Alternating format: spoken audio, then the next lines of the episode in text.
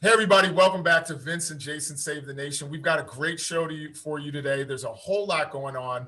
Uh, we've got, of course, Allen Weisselberg uh, being perp walked through uh, New York by the Manhattan DA.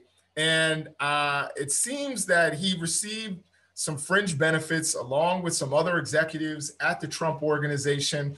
Uh, and the organization did not pay payroll taxes on that, nor did Weisselberg report them as income. Uh, some of those uh, assets include two Mercedes Benzes, uh, an apartment, a garage, utilities, uh, and tuition for his grandchildren, totaling almost $400,000. Uh, however, of course, Trump has responded. He's coming out more publicly. He says that this is just another witch hunt, that this is uh, politically motivated. Uh, and I'm wondering what your thoughts are, Vince. Well, the attorneys that are involved here, the prosecutors, that is, have been pretty open anti-Trump partisans. That's for sure. Letitia James and Cy Vance, the Manhattan District Attorney uh, who brought these charges, um, they've been really clear for a while that they've kind of wanted to investigate Trump and his organization with the hope of finding something. And if this is that something, um, I would say it's kind of a gigantic disappointment for that for for having this many years and this many resources expended on trying to get Trump. I mean, you've got uh, base Allen Weisselberg, who has been uh, with the Trump organization for decades now, a pretty loyal guy uh, to Donald Trump, the way it's reported, and a guy who who seems to know everything. He's the CFO. He seems to probably know most, if not all, about the finances of what's happening inside of Trump's business. So it's not really a surprise that he was targeted here. What is a surprise based on experts who look at have been looking at these charges is how exceptional it is for someone to actually be criminally prosecuted for something like this. This is normally uh, where where you misclassify something in your taxes or you don't declare to the IRS all of the things that you should owe them. Um, it's normally handled as a civil matter where the IRS will penalize you and add interest and demand to recoup that money from you. There's no evidence that occurred in this case. This is this was never handled as a civil matter. It was it's being handled exclusively now as a criminal matter where they're bringing these big showy public charges against this guy uh, and that's that is actually pretty exceptional according to uh, a, a, whole bunch of experts who've taken a look at this um, so with that in mind you know, I think yesterday was a big expression of how much they want to uh, hopefully sort of shame Weisselberg into ultimately uh, achieving some sort of um, settlement with the prosecutors here to try and turn him against Donald Trump. I, I fully expect that this is all based on an effort to uh, politically persecute Trump. I really do. Uh, and the reason I believe that among among many, some of them I've already stated, is you know they pull Weisselberg in. Remember, Weisselberg turned himself in yesterday morning. He he he voluntarily turned himself in. You know they were demanding he do that, so he did. And then after they had him there, they cuffed him and then they walked him back out through the hallway in front of dozens of reporters, flashbulbs galore. This is like paparazzi central. And that's what we call a perp walk. It's designed to convey a message to the public um, you know, I this is that's not an excuse for for not paying your taxes. It's not an excuse for receiving fringe benefits and failing to give the government uh, what it's owed based on our laws. But it is a concern that this is an over the top political prosecution uh, designed to go after Trump, and that's a I think that's a disappointing feature of our system. Well, it, will it, be interesting to see how this actually plays out. I know um, when I think about some of my, you know, I'm a, I'm a fan of hip hop and a fan of rap music, and I, and you know, I've seen uh, a lot of people, Lauryn Hill, uh, Fat Joe, a couple of people who have not reported their taxes correctly um, and underpaid their taxes, and they go to prison. Um, so you know, and, and, not even country club prison, not Michael Cohen prison, and we'll talk a little about about Michael Cohen as well, but uh, they go to real prison. So I, am not sure that I know um, that this should be any different. Um, now, and the government loves to make examples of celebrities. That's something that they do. You know yeah. what I mean? Um, yeah. And I don't think that that is partisan Uh, we've seen it with you know uh, Tommy Chong, and we, we've seen the government likes to make examples of high profile cases to let the world know you can't do this and you can't get away with it. Um, Allen Weisselberg, the issue is also, I think, intent. I think that Cy Vance, um, and you you mentioned Letitia James as well, but I think that they are trying to say what Michael Cohen has said is that this was all intentional. They wanted to evade taxes. It wasn't like, oh, oops, we forgot, or oh, we made a mistake for a year. This has been going on for a long time. It was an intentional attempt to evade their responsibilities to the IRS. It wasn't a mistake, it wasn't a snafu. They wanted to not pay taxes on all of these fringe benefits that they were getting from the Trump organization. And I do agree that the goal in any prosecution is not to get the little guy or even the guy next to the to the big guy. It's to get the big guy. And uh, you know, many people believe that Donald Trump is the person who is referred to as unindicted co-conspirator number one. Um, we don't know that yet, uh, but that is you know an assumption. And I think these prosecutors want to go after Donald Trump, wanted to look into his financial records, in part because people who worked for the Trump organizations were saying, including Michael Cohen, were saying, look, there are crimes there. We were party to those crimes. We helped him commit those crimes. You need to look into them. And I believe, you know, Michael Cohen has said that he met with uh, prosecutors at least 10 times. He brought documents. He, he's the one who went in front of Congress and said, look, uh, he undervalued his properties to, to not pay taxes, but he's such a narcissist that he overvalued them in order to seem wealthier than he actually was. Um, and I think that when you have somebody who's been coming forward, who is within the inner circle of an organization, right. who says, uh, look, I committed these crimes, and, and, and let's also understand, and Michael Cohen, uh, again, I know I've made a lot of it, uh, invitations on the show. I would love to have Michael Cohen. I, there's a lot of conversations I think that are left to be had believe it or not, with Michael Cohen about his involvement with the Trump organization and his, you know, all of a sudden mea culpa. But we have to remember that he went to, to prison in part for hiding income. That's part of why he went to prison. Um, so I, I think he was saying, look, this was kind of common practice in the Trump organization. The Trump organization, nothing operates without Donald Trump's knowledge. So when we look at, for example, you know, I think I think I heard somebody on MSNBC the other day who worked for the Trump organization. They were like, "Look, we call ourselves the we called ourselves the Trump organization, um, but this is not General Motors. You know, this is not uh, Chevron or something like that. This is a essentially almost a small business. Mm-hmm. Nothing happens without Weisselberg's knowledge, and nothing happens right. without Donald Trump's knowledge.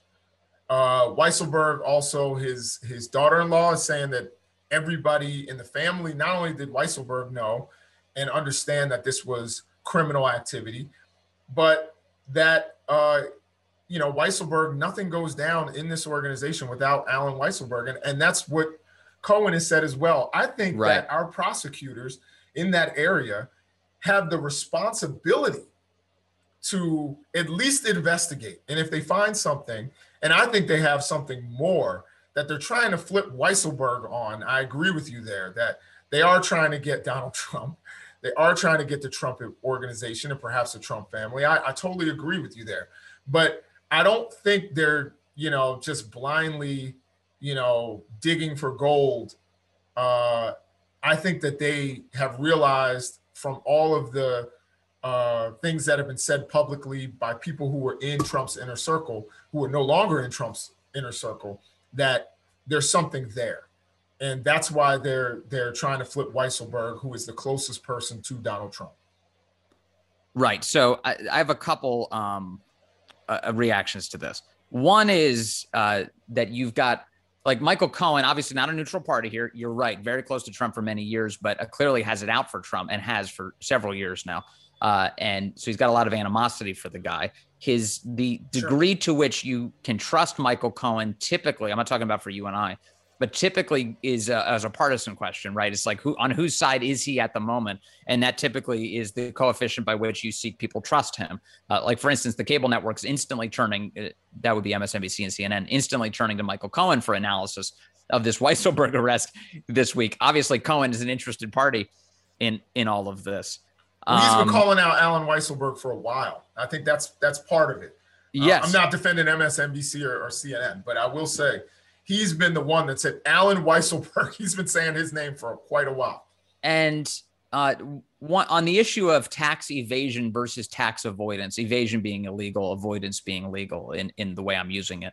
Um, you know, it really will be up to Weisselberg's attorneys to su- successfully make a case in court that any sort of um, uh, tax advantages that he att- uh, attempted to gain over the years, that he was doing it with an expectation that it was legal and perhaps even legally. Um, and you know, you and I, when we do our taxes each year, we'd be foolish not to take the deductions that we can find, right, in order to to help our taxes. Or you know, if you're in the stock market, you know, you and you sometimes, you know, I people with more wealth than I have, but people who own stocks who will sell off things where they make money, they actually make a capital gain. They also sometimes will sell off the things that were big losers that year in order to avoid paying taxes on the money that they actually made. Um, it's not it's of course it's a pretty common practice. So it's going to be up to Weisselberg's attorneys to successfully argue that he was doing something legal and intended to. Um, so we'll see. We will see how that goes. But I think that final point you made about how look they're trying to flip him because they want to get Trump.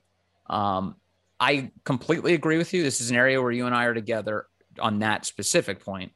Uh, I think that's a massive problem.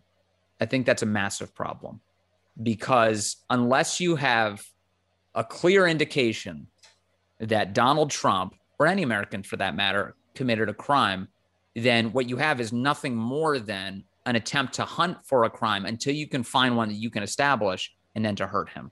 Uh, it, it reminds me of the you know the Stalin-esque you know secret police quote: "Show me the man, and I'll show you the crime." Um, if you don't think the federal government can figure out a way to tag any American with a crime, then you don't know the power of the federal government. They really can. They can all they have to do is sort through your life enough until they can establish that you did something that they want to charge. And if that's the system we're headed towards, that and I would argue that we're already kind of in now. Um, it's not good for the country. You know, it's what we have here is a big deal that a former president of the United States would be pursued by government prosecutors. It is a destabilizing thing. So you better have a genuine, authentic, provable, and sober case because if it's if it's just going to be some sort of process crime where you hassle him and then the end result is that the country is more unstable then was that really worth it? Like, was that was that actually good for the country or did it serve your political interest? And i think that's a worthwhile question for um, people who are in government who are given this incredible power to prosecute. Well i will, I will say this um, i think that with any organization um, that is involved in criminal activity they look to the head of the organization.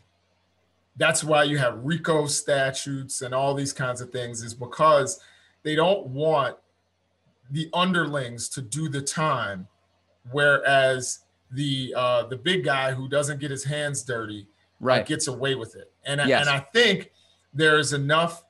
Um, there were enough people saying this guy is involved in criminal activity to investigate it. And I also think that there is uh, enough. Um, I, I I don't know this for fact, but I, it seems to me like there's something there that they are not disclosing. They don't want you know the whole world to sit there and and pontificate on these issues. I think that Michael Cohen showed documentation. At least that's what he has said.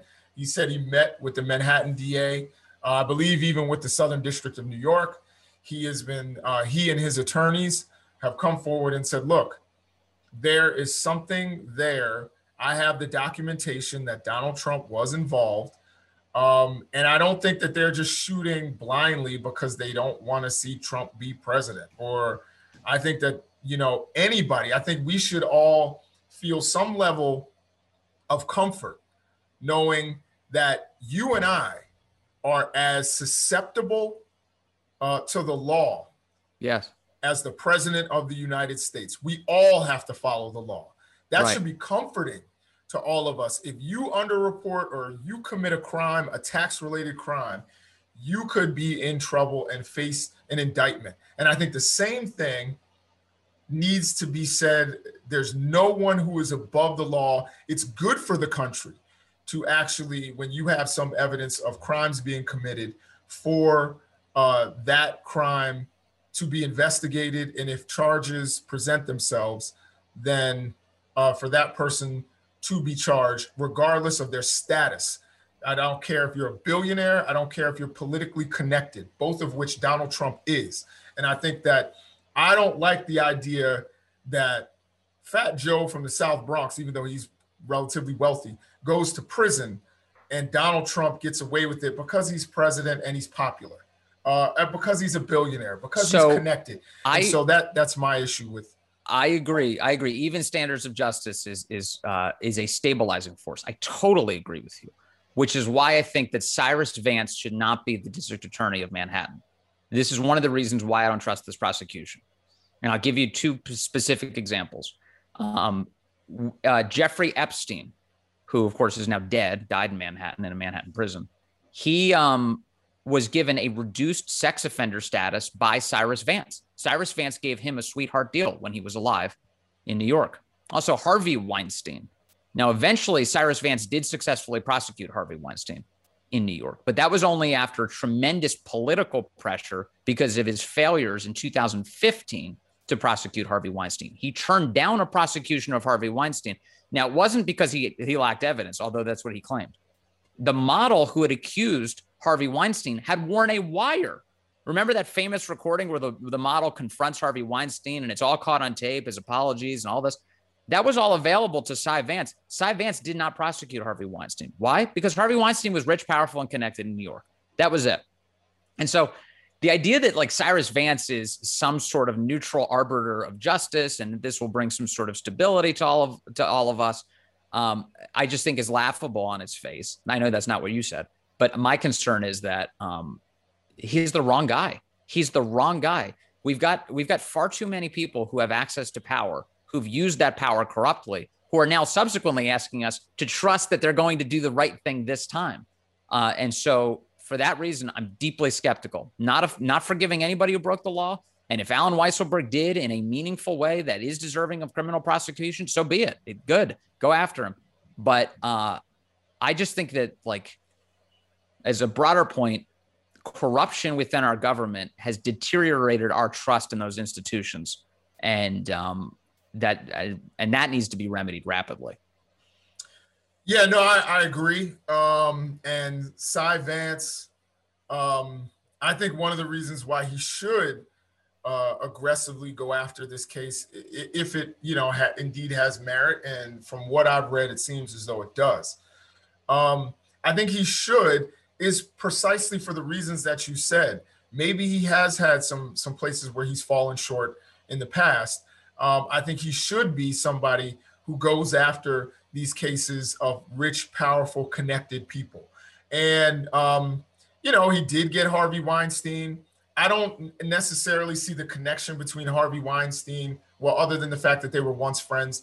Uh, not not uh, Harvey Weinstein. I'm thinking of um, Jeffrey Epstein. Jeffrey Epstein, um, and you know, and Harvey Weinstein and all them, and um, and Donald Trump. And I will say this: um, I do think that there is, if you want to cherry pick through cases of any prosecutor, and this is one of the issues that I had with some of the things that were said, even about Amy Klobuchar, who I'm not the biggest fan of, but Amy Klobuchar, um, even Kamala Harris and their careers as prosecutors.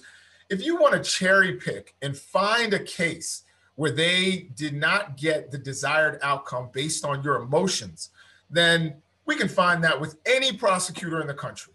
There's no prosecutor who hasn't made deals, who hasn't uh, who has a 100% slam dunk record where they've always gotten the the the guilty party or they haven't, you know, prosecuted somebody who was not guilty or they haven't made a mistake or let somebody off a little easy.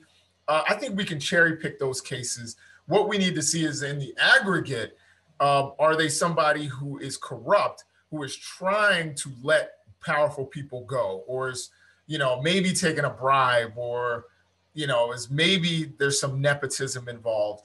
Uh, I think that that's what's really problematic. But we can certainly uh, cherry pick cases for Cy Vance, for any any prosecutor throughout the country, and say, look, they fell short here, so they shouldn't prosecute here. Um, I don't think that that's always uh, the case. We we do. I think there can be a pattern, but I'm not so sure that there there's a pattern that exists for Cy Vance. Um, and you know, since we're talking prosecution, I think that that's actually a good segue into you know after this one moment to talk a little bit about uh, Bill Cosby EDD. Um, so let's talk a little about Bill Cosby right after this.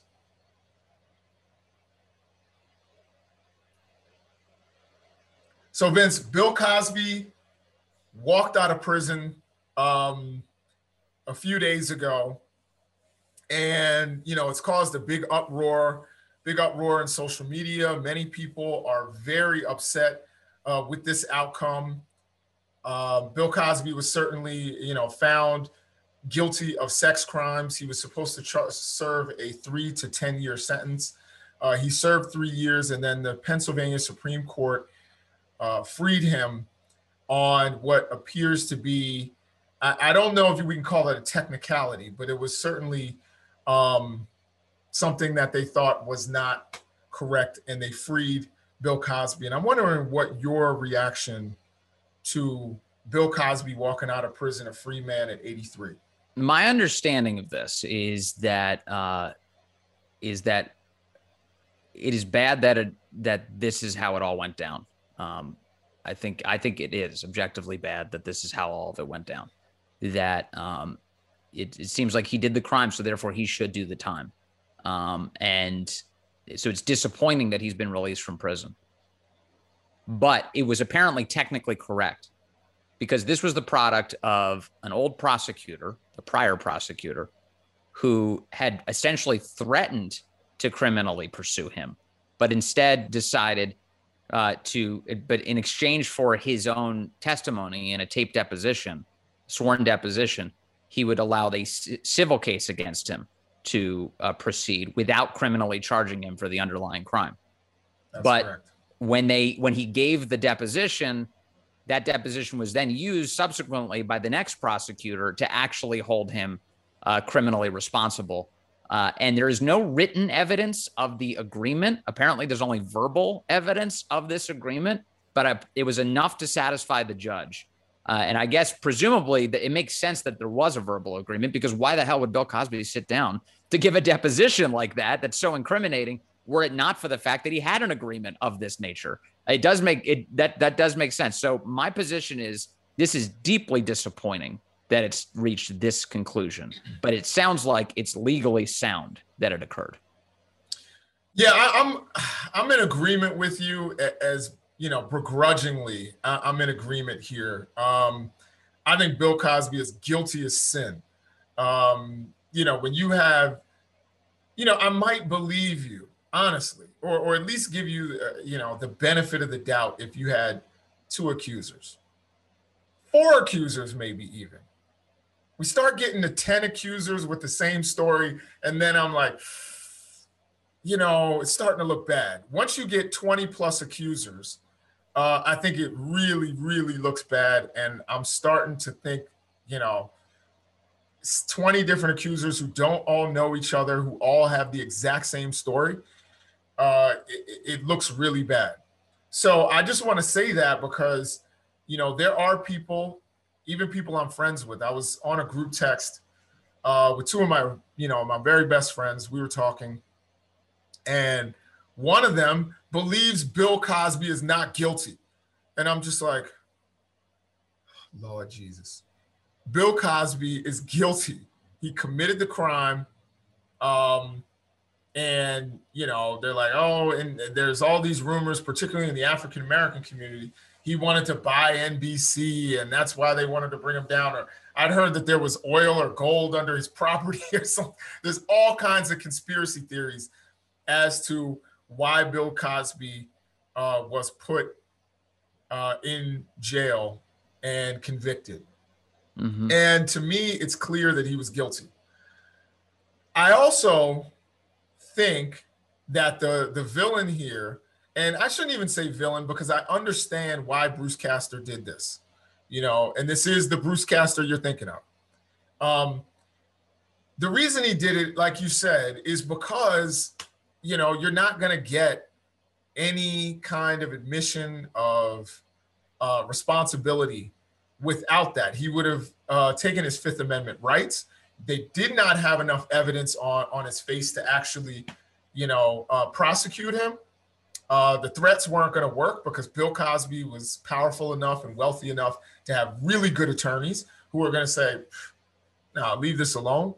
Um, but they were willing to say, "You can pay this woman 3.38 million. You got the money." Just to make this go away, to put a gag order on it and right. be done with it. And so Bill Cosby came forward, said, Yes, I have uh, gotten quaaludes and given it to women in order to have sex with them. Um, and I think that, of course, that was used by subsequent prosecutors in Pennsylvania to uh, prosecute Bill Cosby. And shout out to Andrea Constand for, you know, being brave enough to come forward. And all, you know, almost 60 women, I think it was 58 women who came forward and said that they had been abused by Bill Cosby over the years. Um, and Bill Cosby, some of these women, it, it's just boggles the mind because Bill Cosby was actually dating these women. Like he didn't even, he could have just asked for sex. You know what I mean? He didn't even it's need to do bizarre. this, but he did it anyway because he's got some sort of strange sexual fetish. Fetish, um, which included, you know, I guess knocking women out and and not getting their consent. But I just want to make one last point, and that is, you know, as someone who has had sexual assault survivors and victims confide in them a few times. I, you know, I'm in a in a setting, you know, where sexual assaults happen, and, and that's in you know college and university setting, and I've had that unfortunately almost every semester where a student will disappear from classes and you know come and be like this happened but i don't want to come forward. I want to say one thing to the media and i hope this doesn't get misconstrued and misunderstood and go viral and people are like vince and jason or whatever. I don't think we should be saying that bill cosby being let out of prison under these circumstances um, there's a lot of dialogue about this is why victims don't come forward. And I think that we shouldn't necessarily look at it that way. And the reason I say that is um, for, for a couple of reasons. Number one, I can tell you just really quickly at a situation with a police officer and he had, you know, threatened to, to body slam me on the concrete and bust my head open. Those were like his words. And I asked for his badge number. I was like, this is this is an outrage. You can't do this. Uh, and this was, you know, 20 years ago. And it was a black police officer. The white police officer pulled me aside. I think he was actually looking out for me. Shout out to that white police officer, wherever he is. And one of the things he said to me, he was like, look, you know, we can do basically whatever we want. He was like, we can bust your head open and we can arrest you. And it was a Friday night. He's like, you'll be until Monday. You know, you can file a complaint. It'll sit in our, you know, in a file cabinet, which no one will look at. But at the end, in the end of the day, we took away your freedom for 48 hours. Who won? And that was one of the realest conversations I ever had with a cop. I've had a lot of real conversations with police officers, but he was basically like, We took away your freedom. Bill Cosby got sentenced to three to 10 years. Now, he never admitted guilt, which is problematic, but most rape victims never see their attacker arrested never see their atta- attacker tried, never see their attacker convicted, and never Right. see their attacker imprisoned. You got all four of those with Bill Cosby. Yeah. And he actually was up for parole several months before this case came down. He uh, he did not get paroled because he would not admit guilt and did not uh, you know attend a class for sexually violent people. He would have gotten out of jail earlier. We got the time Right. from him. He spent that time in prison. He's going to die in 18 months. I don't believe Bill Cosby's going to live much longer. You know, so as much as it's not fully justice because he got away with this for decades, he was convicted. He got out on a technicality, but he was convicted. He was tried. He was arrested. His career and his legacy are ruined. Now this And goes. that this- is the outcome that we should be looking for. And we should actually look at that in at least in some kind of positive light. Yeah, I mean, there's it's kind of been hard to reckon with over these past couple years because, uh, like a lot of people, I loved Bill Cosby. I, I loved his his uh, his comedy sure. career. Um, you know, I think at one point he was probably he's probably like kind of like in Betty White territory, or like like nobody would question him, like everybody was a fan. Uh, and and then uh, and then of course he jumped into some culture war stuff and he started creating enemies. People Yeah, got upset with him. for sure. Um, and but the I, I on your point, sort of like what was the point of all of this? And you know, and he did serve some time. And is it worth it for people to come forward if they're sexually assaulted? Um, I actually think that in the end, this was all sort of a public service, uh, in the sense that, and this goes back to what you were saying before about high profile people should be held accountable, and there's there's good reason to make examples out of them. And in Bill Cosby's case, that's definitely true because it sent, I think, a really clear message, specifically to men, a reminder to men that, you know, women are human beings. Like whatever sort of, you know, gratification that you're seeking from them, and you have to treat them as human beings with agency and not to rob them of that. And to and to obviously seek their consent, of course. And it was For just sure. it's just like another reminder of like, you know, this is this is vile and you should be reminded of it. It's okay for for society to remind um, all of us uh, that there are certain behaviors that we should consider vile and here's why. And it gave people time to think about it. Now will everybody of course take the right lessons from it? No of course not. There's always going to be people who who who don't take any lessons from any of this or don't pay any attention to any of this. But if there's some solace to find in all of it i think the attention paid to this case and the specifics and the drugs that you're talking about and and uh, and taking advantage of women without their consent, all of that. The upside to it being publicized, other than you know, there's the downsides is like people like kind of voyeur voyeuristically like tracking stories like this, especially stories that involve famous people and sex. They just they they're drawn like moths to the flame. But maybe the upside is that people will draw some good lessons from it. Maybe maybe it'll change one guy's mind who's thinking like, you know, I can't. What am I thinking? Like I shouldn't think of women this way uh, and hopefully hopefully that's a positive outcome I sure hope so, but uh, you know, I'm not I'm not a thousand percent uh, convinced. Uh, but hopefully, they will understand that there will be consequences. You know what I mean? Yeah. I, I think Yeah. you know I, I'm a believer that there's systemic patriarchy in our in our country and in our world, and you know. Uh, we have situations where women are not treated fairly and not and their humanity is not recognized. And sexual assault is is a serious problem. Sexual harassment is a serious problem. And as a society we are still evolving. And you know some friends of mine we were talking about this you know and i often bring this up. The stuff that you and i i'm not exactly sure how old you are vince but if you're anywhere near where my age um the stuff we grew up with like looking back on it i'm like holy crap. Like that was despicable. Like you know movies like 16 candles and revenge of the nerds where literally rape was essentially a gag in the film. You know what i mean? Like you rape a girl and then get the girl at the end.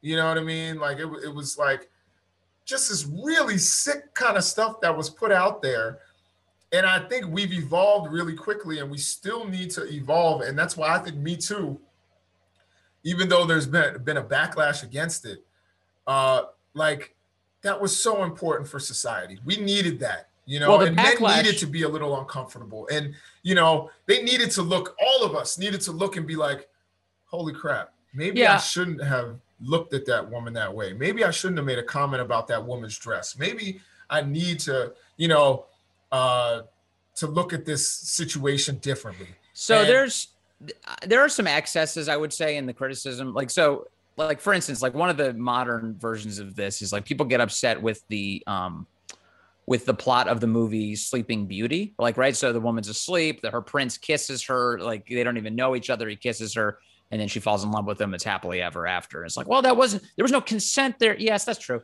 But the uh, the point of the fairy tale is that the consent is implicit. That she was like looking for this guy, Prince Charming, and he arrives. There was something Beauty and know, the it- Beast is, is the one I have a problem with. Beauty and the Beast is a horrible. I won't even let my daughter look at that. And, and, Really? I, and I would suggest that you don't. I mean, she saw it, my wife. But at, at any rate, the idea that Uh. I, I, I- honestly, like, here's this guy who basically is abusive, and she thinks she has to change him. You know what I mean? He's verbally abusive. yes. He he basically imprisons her. You know what I mean? And then she has to change him. Wait, wait, wait. So you're saying that a woman got together with a man and she didn't like his behavior, so she tried to change him. No, his behavior was abusive, and he imprisoned her. I'm just Not- saying this is Not I think this is what they call a tale as old as time. right and and that's problematic i don't want my daughter to feel like she has to change any man you know move on to the next guy fine You're not going to stop her, man. Every woman has that instinct. They're all gonna Uh, well, change him. we're, we're gonna we're gonna work on it then but i i don't i certainly don't believe that or, or my son for that matter you know assuming that it, you know all, assuming Yes. that all my kids are heterosexual i So- don't know so- that yet but you know uh, uh, that with that assumption um you know i don't want them to think they have to change or i should say just broadly their partners like So you think that your son should not impute, uh, imprison his future father-in-law and then trade him for the for the daughter uh, when she turns herself in and says, "No, take me instead."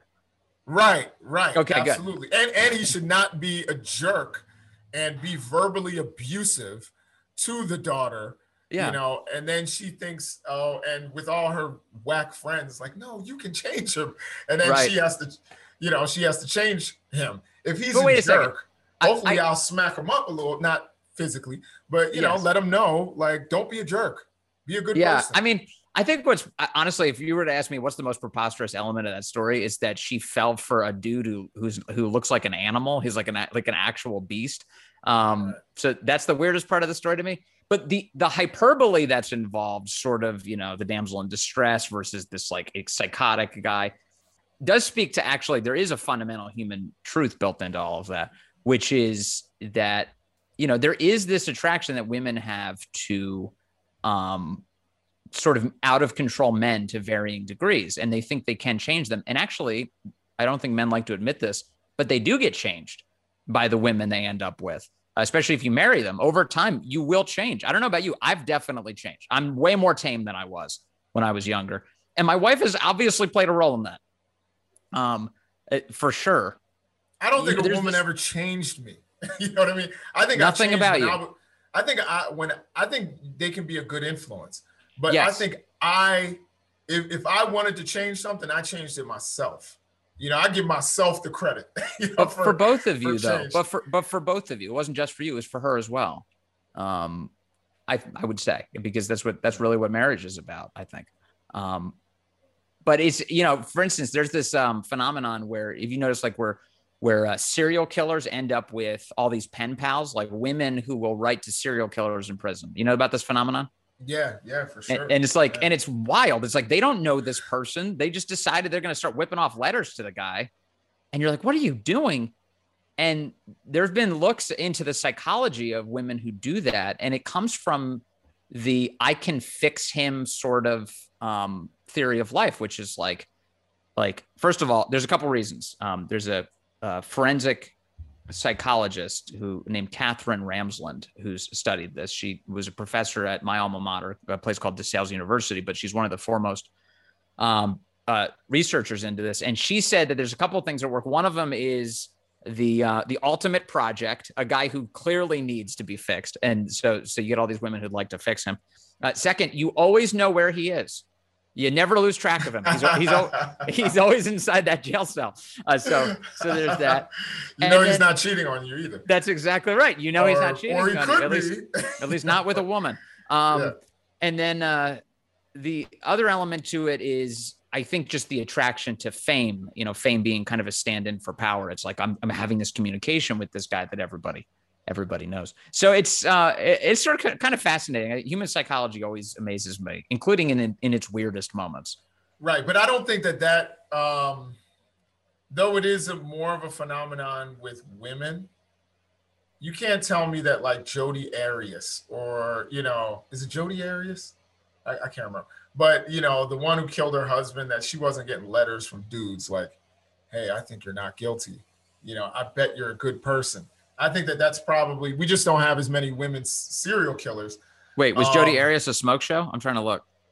Uh, she was. She was. She was a little close. smoky. yeah, she was a little smoky. she was a little smoky. There you um, go. Okay, terrible person. Um, let's see. Can I can I focus fire here? Uh, yeah, yeah. Jodi Arias you know, and and that's her at trial. You know, so yeah. she's she's stressed out there.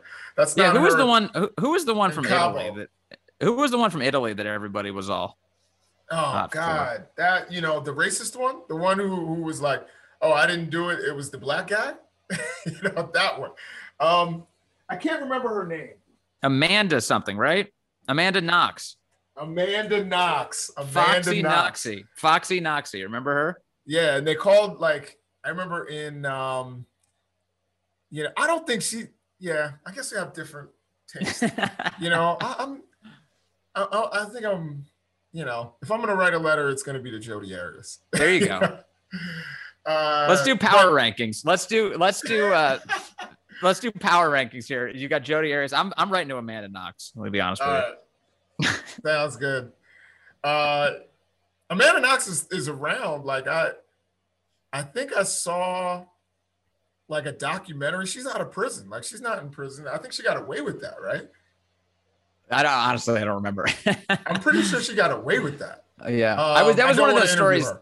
That was one of those stories that was kind of ambient to me. It was like, yeah, yeah, okay, Amanda Knox got it. It was just like, and you kind of know it's one of the. It's it's definitely one of those stories where you're like, okay, I know why it's on my TV screen. It's because of what she looks like. They keep on showing us. The, the only reason anybody's even following this story uh, is because of their looks. And this that happens a lot, right? Like, you know, anything that yanks your heartstrings or that attracts you to the television screen, like, you know, specifically yeah. cute little kids who get kidnapped or whatever. It's like that's a whole genre of All right. of news. So so I'm gonna be a I'm gonna be the Debbie Downer here, and I'm gonna do something that I'm sure uh, our audience is gonna be like, oh, here he goes again, which is why you know some of I always say that. I say that all the time. Go ahead.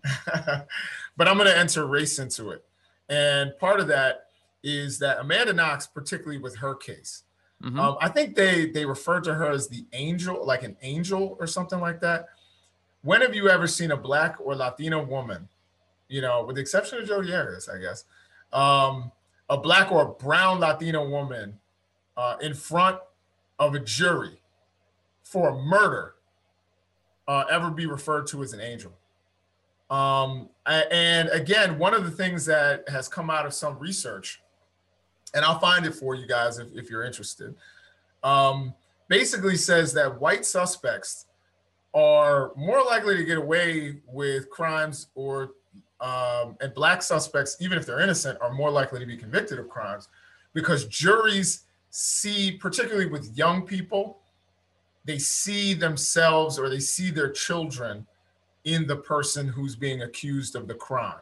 And that's not the case when they look at young black people. Um, so a lot of times that's where you get these disparities. I think it's um, a black person speaking of, of, you know, Bill Cosby, you know, I my friends are like, well, you know, he's a black man and that's why and I'm like, no, it's because he committed the crimes. But um you know, I, I, believe the statistics say that a black man who is accused of a sexual assault, an innocent black man, who is accused of a sexual assault is three and a half times more likely to be convicted of the crime than an innocent white man. Um, with drugs, it's um, it's seven times. It, a innocent black man is seven times more likely to be convicted of the crime than an innocent white man is. And I believe with murder, it's 12 times. Now I may have gotten drugs and, and murder mixed up. So huh. uh, if, if you're watching, go go ahead and uh, check those statistics. But I know and do you know three and a half, seven, and 12. Do you know anything about likely. the composition of the juries and something like that? Is this an actual jury of their peers? Well, again, so I always have this discussion with students.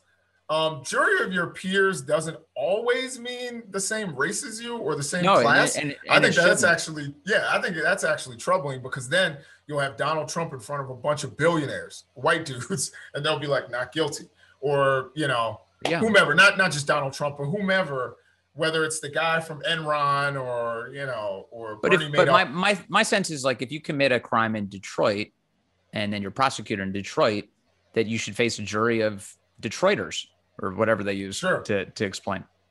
Yeah, mm-hmm. no, sure, absolutely. And there is some evidence that black juries uh, are sometimes more harsh on black suspects. So I will say that in part because um, if they think you're guilty, um, but they are more harsh because of the fact that it's their communities that are being affected by whatever crime you you have committed or alleged alleged to have committed. So sometimes those juries can be more it might be um more harsh. But I would I wonder, say sorry, I'm I'm I, I just wonder if um there might be also the reverse phenomenon where you have white I mean I, am relying on your assessments here, but um sure. where you have white jury members who decide to go easier because they don't want to allow race to dictate um the outcome, right? So, like, Man. It may be you know, black goes like a like a black jury is tougher for racial reasons. It might be that also white juries are, are easier for racial reasons. I don't, who knows. Yeah. I don't think that there's evidence from what I've read. I, have never heard that, but you know, it, it is.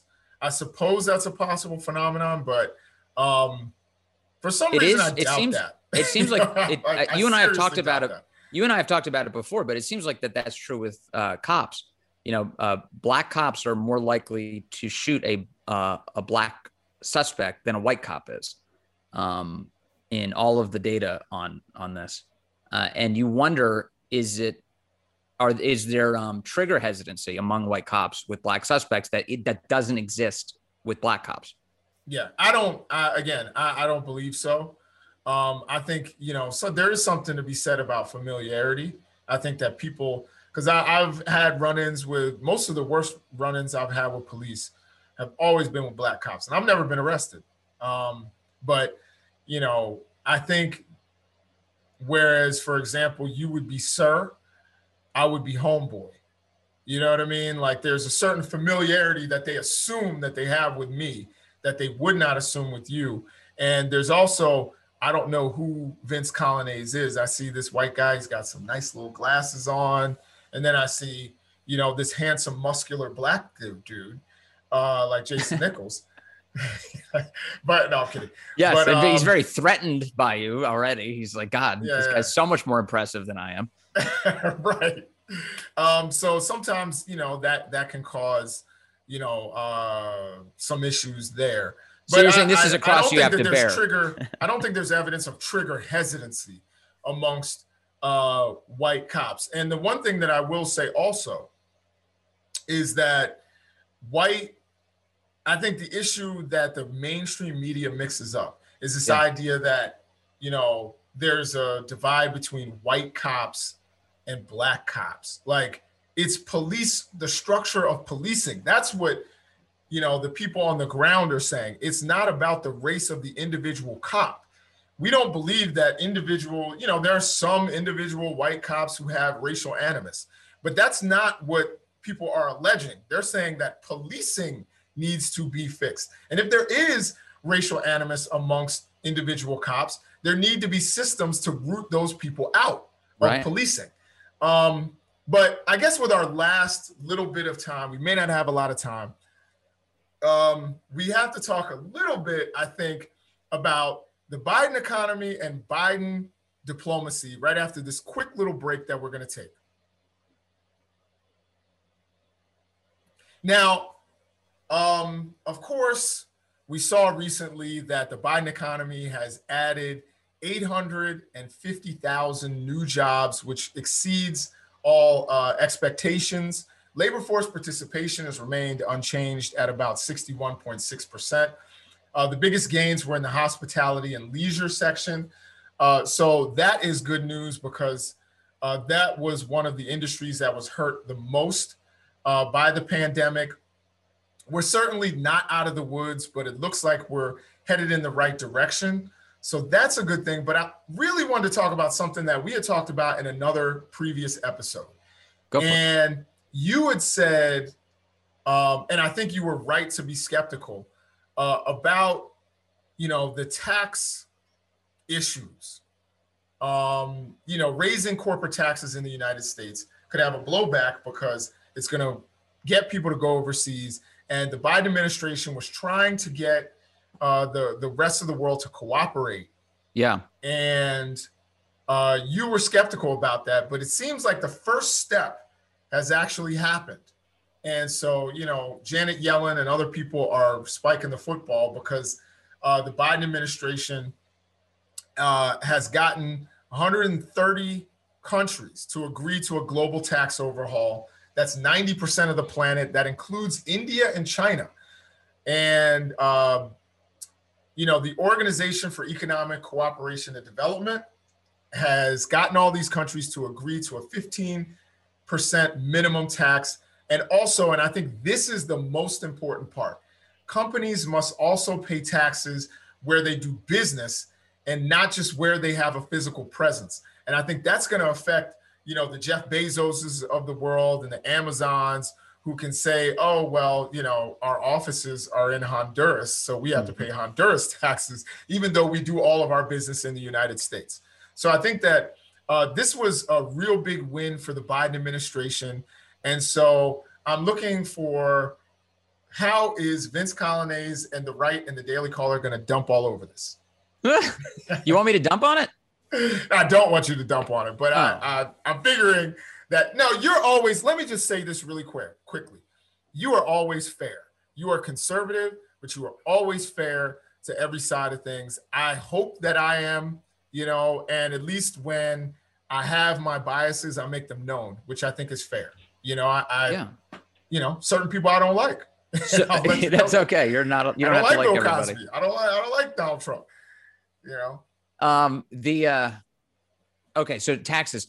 My. uh my position on taxes is we should have a favorable environment, uh, as you as you stated. You you paraphrased me well.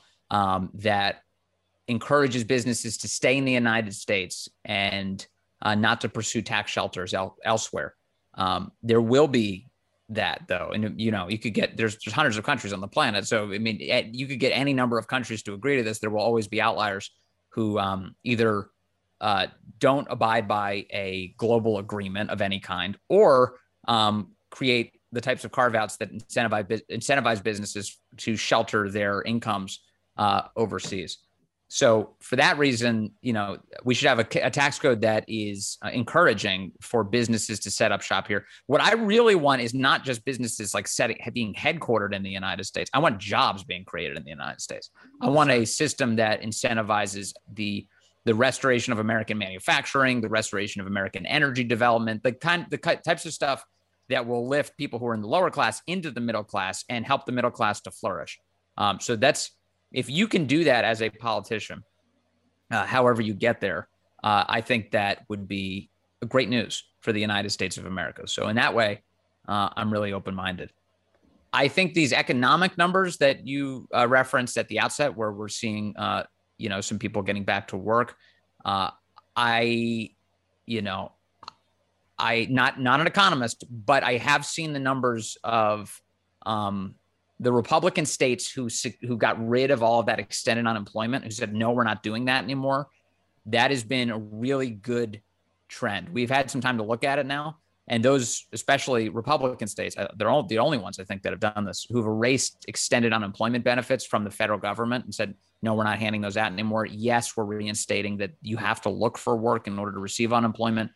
That is um, more, that had more than double the success that the remaining states who are going to continue to take those extended unemployment benefits until September um, have registered. I think it's a clear sign that we need to stop the extended unemployment benefits and get people back to work because that's actually what's occurring. It truly did happen. And so, um, you know, look, I I still think we got some headwinds coming. I mean, we're as we're talking, we're going into July Fourth weekend. Gas prices are are high naturally, as they would be for a July Fourth weekend, but I think unnecessarily high. And also, we're looking at more shortages. Some places that won't be able to fully fill those pumps um, going to and through this weekend. Um, and also, the cost of goods is still sky high. The cost of housing, in particular, still sky high. Um, I hope you've mentioned it before that it is what the Fed is referring to too is transitory that it's going to all disappear and we'll be back to normal and everything will be running at, at full speed. Uh, but I am a little glass half empty on that and uh, praying that um, that a good economic future is ahead of us. Well, I think the the cost of um, the cost of housing they say is kind of self correcting because consumers are refusing to pay those costs, which I think is a good thing. Um, and so that I think they're saying that that's yes. going to self correct because people are not going to pay. You hear these stories. I think there was one person who who overpaid for a house by like a million dollars. I'm like, yo, you're tripping. Um, but you know that that people are like, you know, I'll stay put. I'll stay where I am. I'm That's not true. going to pay that amount of money and I'm going to wait to see where the market goes, and that That's is true. going to help self-correct um, although, the housing market. Although there's here's an issue that you and I have not talked about at length, but we uh, we should at some point. These um, private equity firms that are buying up all of this property across the United States, BlackRock, like who have like bought, I think uh, a quarter of they bought a tremendous amount of property in Texas they're buying property all over the country, and what they're doing is they're strangling the uh, the market in terms of people being able to buy homes and then flipping them, turning them into rentals where they make um, rental income out of all of this, and making it so that fewer people can actually you know purchase their piece of the American dream by way of that property. Uh, and a lot of these companies are also trying to turn um, single family homes across the country into multi unit properties so they can pay more, charge more in rent and make more income and again depriving people of the ability to uh, to jump into the market and and to purchase that that home for themselves. So I think that's that's a problem. That's a big problem, and uh, one that I wish we had the courage to address. Yeah, no, I I agree. Um, I think home ownership and and I'm I'm going to quote Malcolm X real quick. One of the things Malcolm X once said is that land is the basis of all independence, and I think you can mean that on a macro level you know, I think he meant it on a nationalist level. But I think you can also say that on a micro level. Uh, when you own land, when you own the property around you, that makes you more free and more independent. And I want yes. more people to own uh, their homes, you know. Um, yeah. And of course, we we've got that, um, you know, a huge racial gap in terms of who owns homes and who doesn't. Who I hope, I hope that this administration actually works to uh, close that gap. And you know they say they are, but we'll see what actually happens. Um, but I think that that is you know a big reason why we have the the gaps in uh, wealth. So I, I, hope that you know, and I want every American to be able to um, at least have the opportunity to own property if they actually want to own property. I think that's empowering for you know American yeah. families, and it's really sad um, if these capitalist forces are coming through and um, you know taking advantage of that and, and yeah. taking away the the proverbial American dream right uh, from a lot of, of American families. I want everybody's kids to be able to run around a house and and you know feel like it's theirs and and not yes. have to move every couple of years. Um, you there's pride in ownership. There's pride, and it makes and it makes people uh, appreciative of their community and care about it. This is why I think, you know, I think it's important to have uh, to have children. Honestly, if you can, I, I I think it's a big deal because who's going to think more clearly about the future of the country than somebody who actually has another generation to hand it to?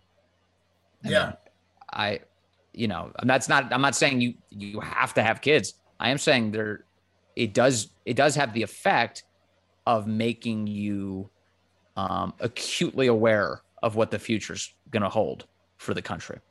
And I, I just want to make one little plug uh, before we wrap things up, and that is um, if you want children, have children. If you don't want children, don't have children. But there are also lots of children out there that need to be adopted. So, it, you know, adoption is always an option. And if you are somebody who is in a good place in life, uh, an upstanding individual, uh, a person who follows the law and has a lot of love to give, there are lots of kids uh, within this country. I think a lot of times people are looking beyond our borders to adopt, and there's nothing against, you know, I have nothing against that. If you want to adopt someone from China or Russia or yeah.